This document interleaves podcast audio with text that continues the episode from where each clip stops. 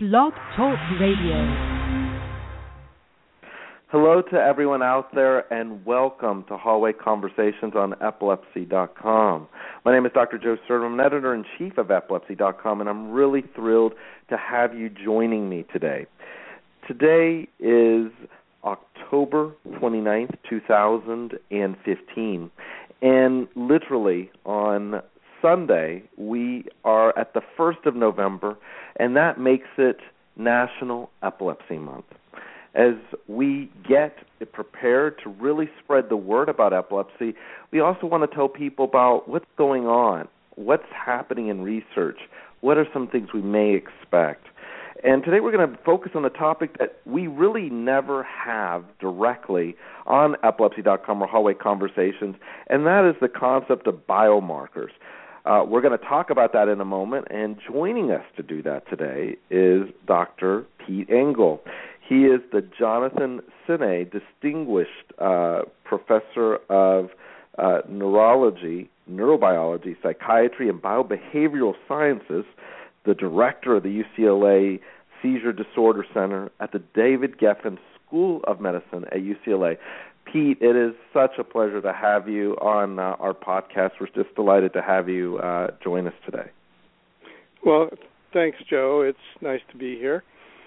Well, I know that um, you certainly have a very long uh, and illustrious uh, history in epilepsy, but but for those who might be uninitiated uh, or some other time, tell us about your role in the field uh, and current work before we get into the topic so people know the context from where you speak. Well, in addition to you know the work that we do here in, in caring for patients, uh, we do translational animal patient research uh, into basic mechanisms of epilepsy uh, and also uh, clinical research. Uh, we've been interested particularly in using patients uh, who are undergoing surgery to do uh, studies that involve uh, invasive procedures in the course of their evaluation, uh, so that we can do the same kinds of studies in patients and animals. So we've been focused largely on mesial temporal lobe epilepsy and hippocampal sclerosis, but lately we're also interested in post-traumatic epilepsy uh, and traumatic brain injury because this is probably the best clinical context to look for biomarkers. Which and, and such a huge issue in terms of just the sheer numbers of people that have it from that cause. I guess let's start and kind of guide us with at least telling us what is a biomarker well, epilepsy biomarkers uh, are biological changes that indicate the presence of an epileptogenic process. Uh, it should be with a sufficiently high degree of reliability to warrant some kind of intervention. Uh, you'll hear people talk about surrogate markers as well. Uh, biomarkers indicate a biological process. Surrogate markers don't necessarily need that, but um, uh, a surrogate marker is something that replaces something else. So, for instance, uh, a marker of epilepsy is an epileptic seizure. But if you don't want to wait for an epileptic seizure to occur uh, in order to say that somebody has epilepsy, for instance, uh, there's something else that you could look for. Uh, that's a surrogate marker. Uh, and biomarkers would be surrogate markers we have no surrogate markers for epilepsy, like uh, hemoglobin A1C, for instance, is a, is a, a biomarker for diabetes. Yeah.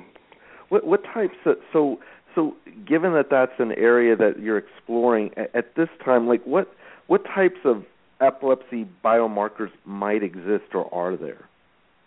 Well, I think it's it's convenient to divide epilepsy biomarkers into biomarkers of epileptogenesis and biomarkers of epileptogenicity or ictogenesis. And let, let me explain what that is. Epileptogenesis is the development of epilepsy. It's the epileptic epileptogenic process that turns someone with a normal brain into someone with epilepsy, for instance, after a traumatic brain injury. Uh, so, a biomarker of epileptogenesis would tell us um, who is at risk for developing epilepsy after an insult. uh, a potential epileptogenic insult. But epilepsy uh, isn't something necessarily that stops, uh, or the epileptogenic process doesn't necessarily stop once seizures begin. There are uh, epilepsy disorders which are progressive. So, biomarkers of epileptogenesis could also tell you when someone who has epilepsy has a progressive disorder. Uh, the uh, biomarkers of epileptogenicity, which we're now calling ictogenicity, which means the, the um, ability to have a seizure, um, the risk of having a seizure, it, it will allow you to diagnose epilepsy when it's present. In, in many ways, I think this question is self-evident, but I'll just ask it for just kind of for the for the sake of just emphasis here. But why do we need biomarkers? What what's difference between that versus the tests that we currently have? Well, I don't think it's self-evident at all. Uh, okay. I think uh, we we absolutely need biomarkers in order to uh, do the research that's necessary to come up with uh, treatments, and also uh, if we had biomarkers, it would revolutionize the management of, of epileptic seizures. So, for instance, we have no way currently uh, to prevent epilepsy, and we have no cure for epilepsy. Uh, and there are uh, potential interventions that might prevent or cure epilepsy uh, that have been developed in the animal laboratory. But there's no way to test them in patients. So okay. let me give you an example. As I said, traumatic brain injury uh, mm-hmm. leading to post traumatic epilepsy is probably the best clinical condition to study epileptogenesis in humans. In order to do that, you have to have uh, the time of an insult and then follow a patient from that insult until they either do or don't develop epilepsy. Okay. But even with the most severe uh, traumatic brain injury, maybe only 15 to 20 percent of those people will ultimately develop epilepsy for a variety of reasons that we don't understand. Uh, and they can develop epilepsy 10 years later.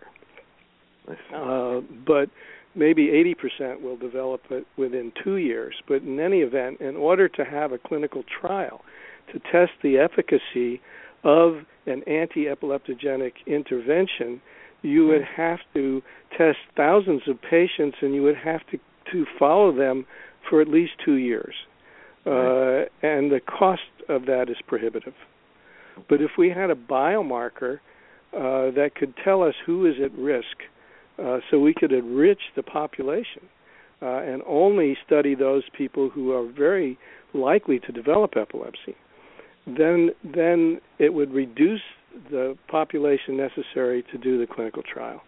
Also, uh, if we had a biomarker that diagnosed epilepsy, then we could say maybe within a few months uh, whether the person is going to develop epilepsy or not, whether the intervention in fact worked, without waiting for them to have to have a seizure. Uh, so that so that uh, again it would reduce the time of the study. Uh, so so biomarkers of epileptogenesis uh, would be a, tremendous value uh, for uh, the Holy Grail, which is coming up with uh, a treatment that would actually prevent epilepsy, and that treatment could possibly also cure certain types of epilepsy. So, and biomarkers of epileptogenesis could also be useful uh, in uh, telling us which patients have progressive diseases and ought to be referred more quickly to more aggressive treatments like surgical treatment, for instance. Now, biomarkers of ictogenesis uh, would allow us to diagnose epilepsy.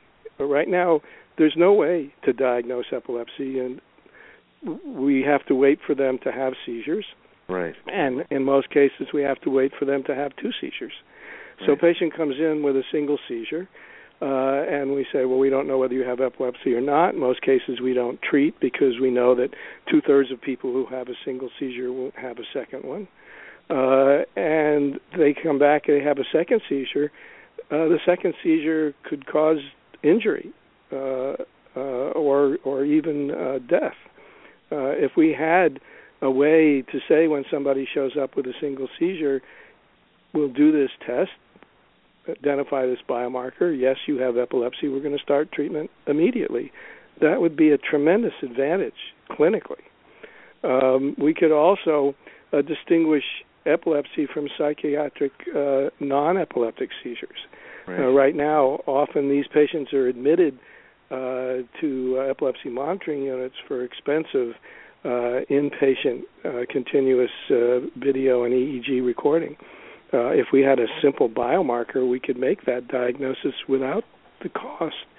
um, we could diagnose cure, as Yeah. I said. Uh, right now, there's no way to tell a patient that they're cured. Uh, Right. There are certain types of epilepsy that are self-limited. Uh, we know uh, that certain types of epilepsy uh, go away in adolescence, for instance, in most patients, but not all. Um, and many more types of epilepsy than we actually realize um, do spontaneously remit. Uh, and we don't know when a patient stops having seizures on medication, whether uh, they no longer have epilepsy or whether the medication, this, you know, their remission is due to the medication. So if we had a biomarker and we could say, okay, you don't have epilepsy anymore, can stop the medication without any risk. Uh, that would be a tremendous advantage. Uh, we could tailor treatment to individual patients, personalized medicine. Right now, uh, the uh, pharmacological treatment of epilepsy is trial and error, as you well know. Yeah. You put the patient on a drug, uh, and the patient goes home uh, and comes back in a month or two, and either has more seizures or not. And if they have more seizures, then you increase the drug or you try something else. Wouldn't it be wonderful if we could do a test, give them the drug, repeat the test, and say this drug is going to work, or it's not going to work, and then do it again with another drug? Um, it would be amazing and changing. What, what, what do you think? What so? What are the ongoing studies that are being done to assess or find this this blood test, this EEG, this MRI, whatever thing that would be the biomarker? What studies are ongoing? Well, you know the the um, the studies uh, that are being done uh, to identify biomarkers are based on studies that have uh, identified mechanisms of epileptogenesis and mechanisms of ictogenesis, that is, the generation of seizures. So there are a lot of biological processes that we're aware of uh, that could be targets for biomarkers. For instance, cell loss, like hippocampal atrophy. Uh, but we don't want changes uh, that occur uh, that aren't going to change over time, because we want something that will go away once the uh, the condition uh, is resolved. Uh, so axonal sprouting is another uh, synaptic reorganization, uh, altered neuronal function. We can look at gene expression profiles and protein products. Uh, neurogenesis, uh, that's the birth of new neurons, are being looked at. Uh, there's altered uh, glial function, uh, inflammatory changes, uh, and angiogenesis, that's changes in the in the uh, blood vessels uh, in the structure, uh, and then just altered excitability and synchrony. And these have led to uh, the identification of a number of potential biomarkers. Uh, so, uh, for instance, uh, the um, the uh, uh, febrile seizure study that uh, that Shlomo Shinnar is heading uh, has identified early changes uh, on the MRI in the hippocampus after uh, prolonged febrile seizures uh, in kids, and this has uh, appears that it is a biomarker of hippocampal sclerosis later, that atrophy of the hippocampus, but they still don't know, I think, whether this uh, is related to the later development of, of seizures and mesial temporal lobe epilepsy. Uh, there are interictal spike changes on the EEG, and uh, there's a possibility that functional MRI, fMRI, may be able to identify features of the EEG spike, uh, the metabolic signatures of the EEG spikes that uh, could have value as biomarkers because uh, lots of work has been done over decades trying to make sense out of Sure. the the spikes themselves, which don't turn out to be very useful at all, uh, except in absence epilepsy. Uh, it's been referred to as red spikes and green spikes, where red spikes may indicate epilepsy and green spikes don't, but we can't tell them apart. So one very interesting uh, development that we've been particularly involved in has been the identification of what have been called pathological high frequency oscillations. Mhm. Uh, and these are brief bursts of EEG uh, on the range of uh, uh, 100 to 600 cycles per second, very fast. And you can't see them unless you really open up the recording and do wideband recording. Um, so uh, we and others now have identified this uh, in patients and in animal models uh, and have found that they're exquisitely localized to the area of the brain that is um, responsible for generating the spontaneous seizures. So it looks like this may be a biomarker for the epileptogenic region, that is, Oh. the part of the brain uh, that's causing the seizures and the part of the brain that needs to be surgically removed in surgical candidates uh, in order to render them seizure free. So I think this is the first biomarker that could actually uh, come to practical use, uh, but in a very specific instance, and that is to identify the epileptogenic region in patients who are surgical candidates. The problem with uh, PHFOs, uh, as they're called, is that the they can't be seen unless you are recording directly from the brain. Uh, there, there is some evidence that you can record things that look like PHFOs from the scalp, but we don't know Right. if that's the same thing. But they may have correlates, for instance, on fMRI, uh, metabolic correlates that can be seen. So there's hope uh, that these indicate a process that could be a useful biomarker. It's already been shown, for instance, that these PHFOs appear in rats uh, Right. who have intrahippocampal kainate to make them epileptic. Uh, that it appears within the first week uh, in rats that, be, that develop the seizures weeks or months later, uh, and only in the rats that develop seizures and not in the rats that don't. Uh, so, in that sense, they could be biomarkers of epileptogenesis as well as biomarkers of uh, ictogenesis. Uh, other things that people are looking at is transcranial magnetic stimulation, looking at excitability, for instance, that Mhm. changes uh, with drugs. Um, uh, Harry Chugani uh, has published uh, uh, a lot of papers now on alpha methyltryptophan uh, PET, which is uh, uh, a PET tracer which seems to be selectively taken up in epileptogenic regions. Uh, but this work hasn't been uh, reproduced because it's hard to do. Uh, ideally, what we would want is a change in gene expression. If we had a change in gene expression, all we had, and it was present in white blood cells, we just do a finger stick and say, yes, this patient has epilepsy or they don't, or this drug is going to work or it's not going to work. And think how this could facilitate clinical trials of new drugs uh, if we could shorten the time uh, to see whether a drug is going to work. And one thing I didn't mention huge. Yeah, sure. is please. that is that well, we need new screening models to screen the thousands of potential anti epileptogenic and anti seizure compounds. Uh, and right now, uh, the pharmaceutical industry is hamstrung with a few models that are cost effective, uh, that are only uh, telling us uh, drugs that work against uh, uh, seizures that are easily treated by drugs we already have.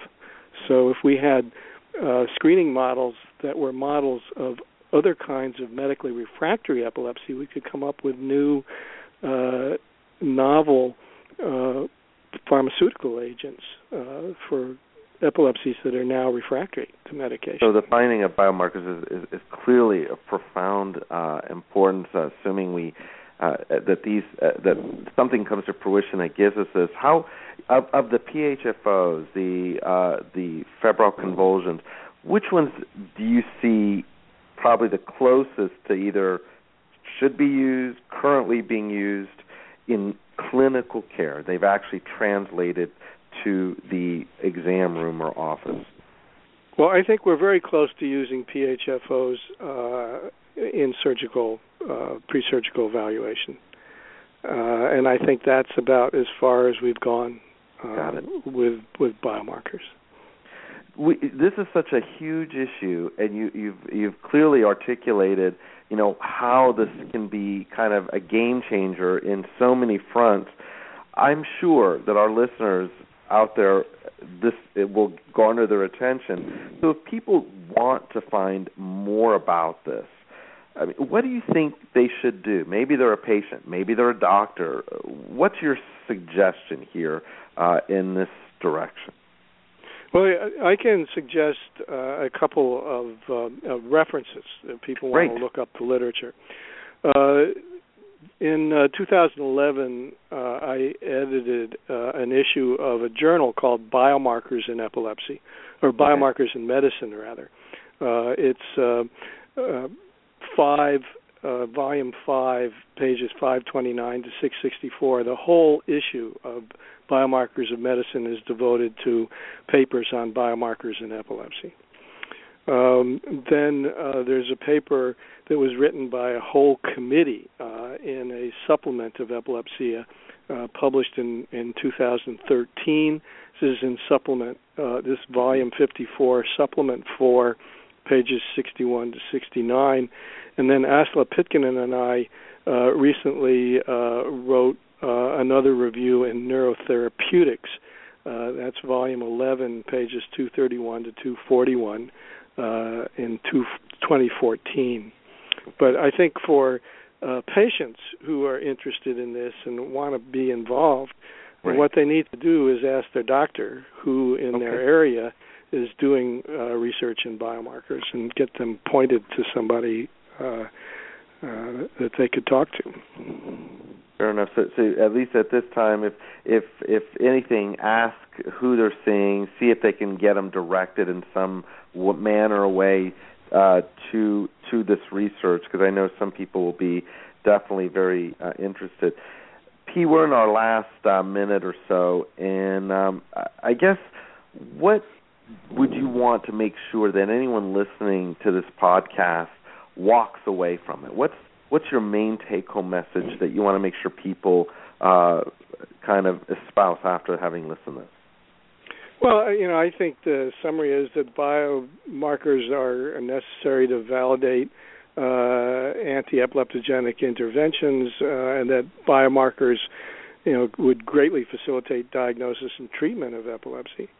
Um, and uh, that the research in biomarkers is also elucidating mechanisms uh, that could be targets for novel treatments. So uh, I think uh, there are a tremendous number of reasons why uh, clinicians and basic scientists working in the field of epilepsy should be interested in, in biomarker research, and we'd love to have more people doing this.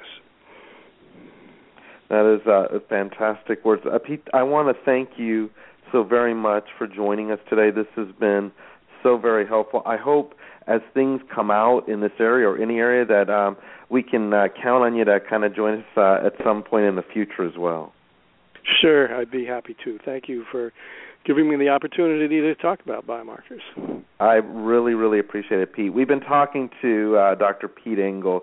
He is the Jonathan Sinay Distinguished Professor of Neurology, Neurobiology, Psychiatry, and Biobehavioral Sciences, as well as the Director of the UCLA, uh, UCLA Seizure Disorder Center at the David uh, Geffen School of Medicine at UCLA in Los Angeles. We've been talking about biomarkers. You heard some references in there, then, and we'll try to post those online. I want to thank everyone for joining us today, and I hope that you find this or any of other podcasts helpful and useful information for you. Have a great rest of the day. And remember, November is National Epilepsy Month. Thanks again for joining us. And Pete, thank you again for joining us today, too. Thank you. All right.